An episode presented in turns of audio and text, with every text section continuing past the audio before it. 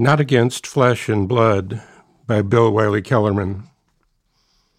From Walter Wink, naming the powers. The church soon found itself the darling of Constantine. Called on to legitimate empire, the church abandoned much of its social critique.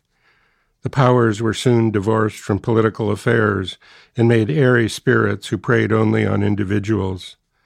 The state was thus freed from one of the most powerful brakes against idolatry. Unquote.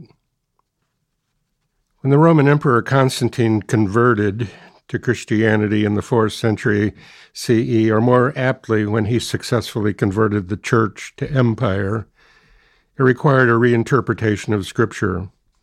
For example, the New Testament terms related to political forces rulers of this age, thrones, dominions, authorities, principalities, and powers, almost suddenly came to be read solely as spirits disconnected from corporate, institutional, structural, and indeed imperial realities. Their essential criticism was gutted. Constantine was off the hook, and for centuries the Church was denied access to an entire language of social and political critique. It took various historical crises to refill these terms with meaning. In Europe, the rise of fascism in Nazi Germany made these words light up for Christians engaged in resistance. Liberation struggles in Africa and Latin America did something similar.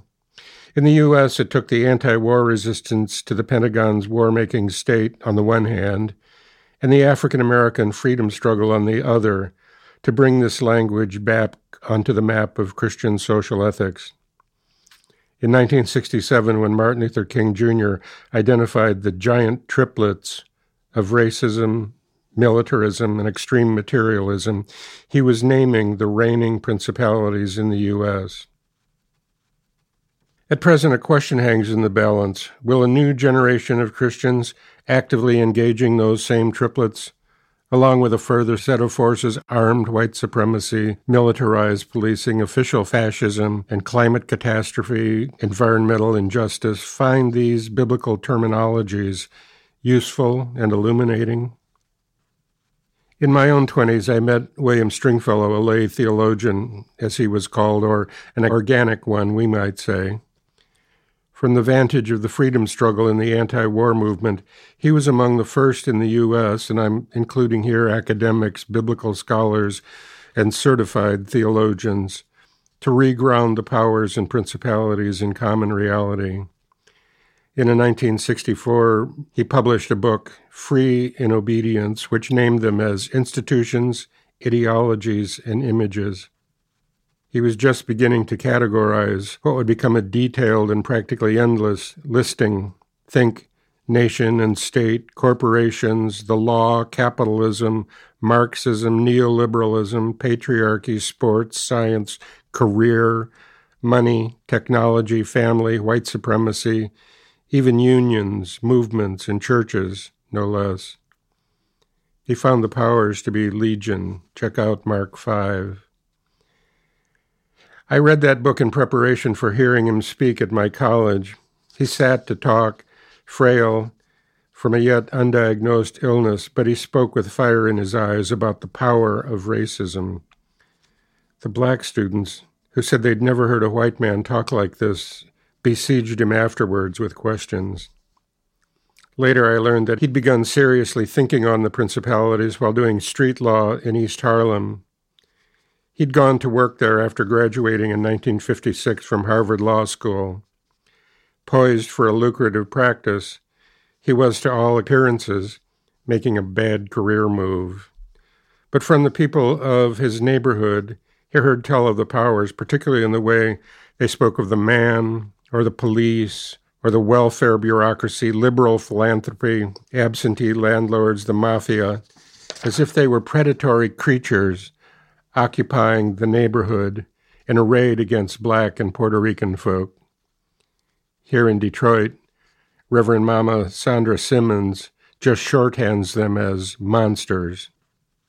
All ring a biblical bell. Quote, Our struggle is not with enemies of flesh and blood, but against the rulers, the authorities, against the worldly powers of this present darkness, against the spiritual forces of evil in high places. See Ephesians 6.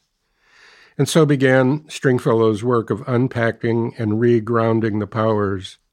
His best read is An Ethic for Christians and Other Aliens in a Strange Land. Stringfellow, in turn, became an elder and mentor to me in the ways and the wiles of the principalities.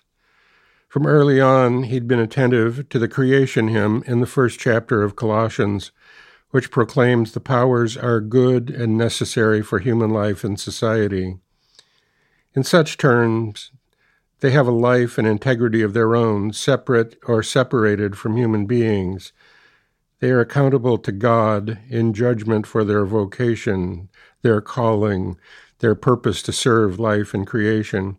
And like human beings, they are subject to the fall, prone to confusion, distortion, and corruption, even inversion. Where they are called to praise God and serve human life and creation, they end up presuming to take the place of God and dehumanizing or enslaving human beings. They become demonic. White supremacy, though it has ancient and even biblical analogues, is a modern principality its inception coincides with European capital expansion and scientific enlightenment. The latter not only desanctified and disenchanted the world, but sought to objectively categorize all of life into biological kingdoms, phylums, and classes, including, by extension, human beings according to race. The savage races had been discovered. This was necessary and convenient for the expansion project, the taking of land, and the extracting of human labor. Let us employ white supremacy as an exemplar in understanding the principalities. Subject to the fall, the powers suffer the effects of idolatry. Abetted by human beings, they seek to supplant God, the Spirit of life. They are idols, every one. Full blown, they are antichrist, which is to say, anti human. Their work is to capture and dehumanize. Whiteness is such an idol. Walter Wink, the activist, theologian, and biblical scholar who wrote a magisterial trilogy on the powers, following Stringfellow's lead, posited an ethical formula. They must be named, exposed, and engaged by which he entitled three volumes of his work. How to engage. Is there a way to withdraw the projection, the alienation of false worship? The New Testament writings do offer a multiplicitous view of powerly redemption. They claim in the end the powers are unable to separate us from the love of God, Romans 8. Can in baptism be died to and so be freed from Colossians 2, can be addressed and even evangelized, called back to their authentic vocations. Ephesians 3. Be met in nonviolent combat of the Spirit, Ephesians 6. Be laid bare, made a spectacle and disarmed, Colossians 2:15.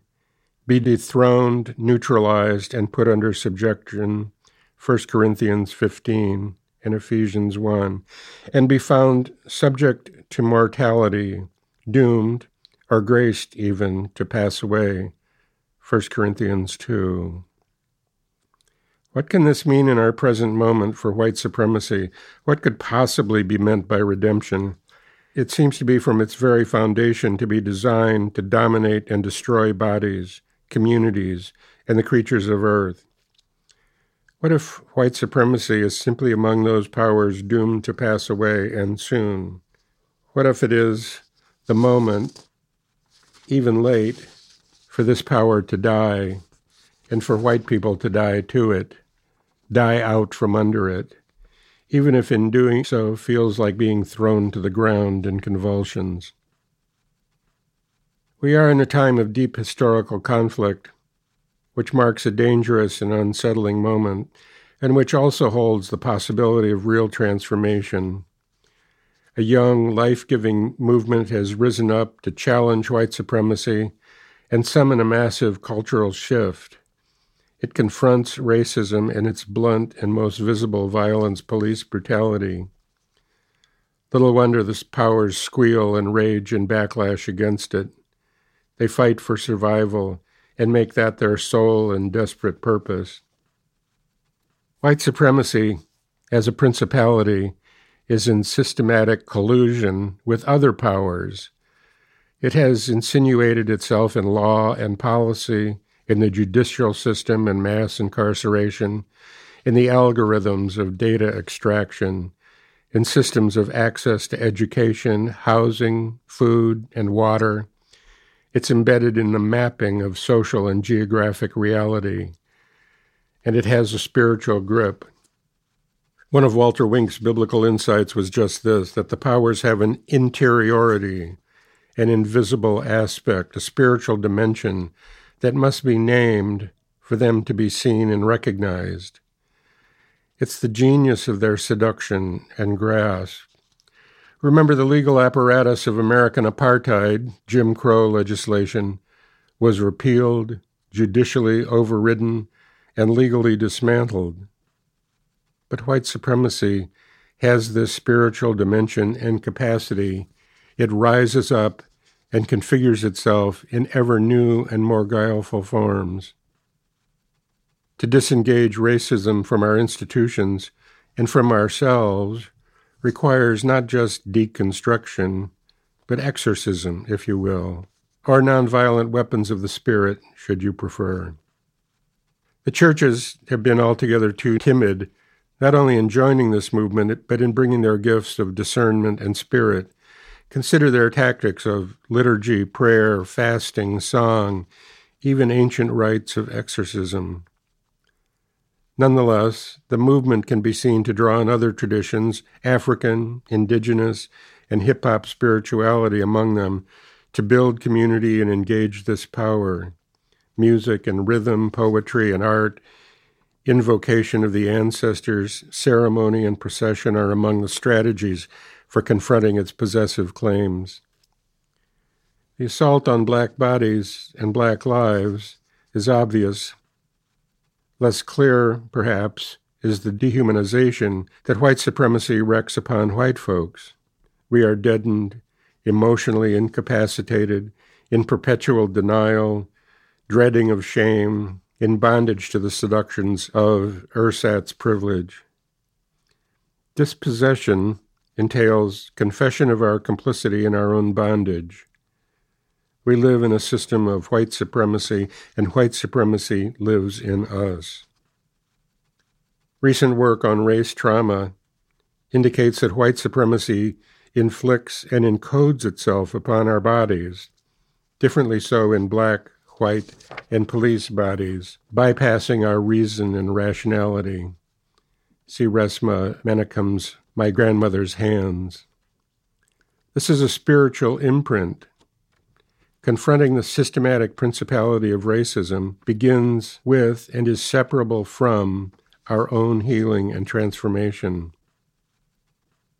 Paul's admonition, even in spiritual warfare, is to nonviolence. Our fight is not with flesh and blood, but with the powers. In that sense, the enemy is not the racists, ourselves, or others, but the racism itself. Mr. Trump has been a pitiful victim, utterly dehumanized. He conjured and nourished, bid and unleashed white supremacy in a true collusion with his campaign. He armed, signaled, and marshaled it, but in fact it used him in its latest rise, wrapping him around its finger worked its dehumanizing way. We have not yet come through the chaos which in him the powers have unbridled. He, with us all, will be living in it for who knows how long. The Biden Harris election does not signal victory, but only the new moment and fronts for dethroning, dispiriting, and dismantling white supremacy, and for keeping at the beloved community.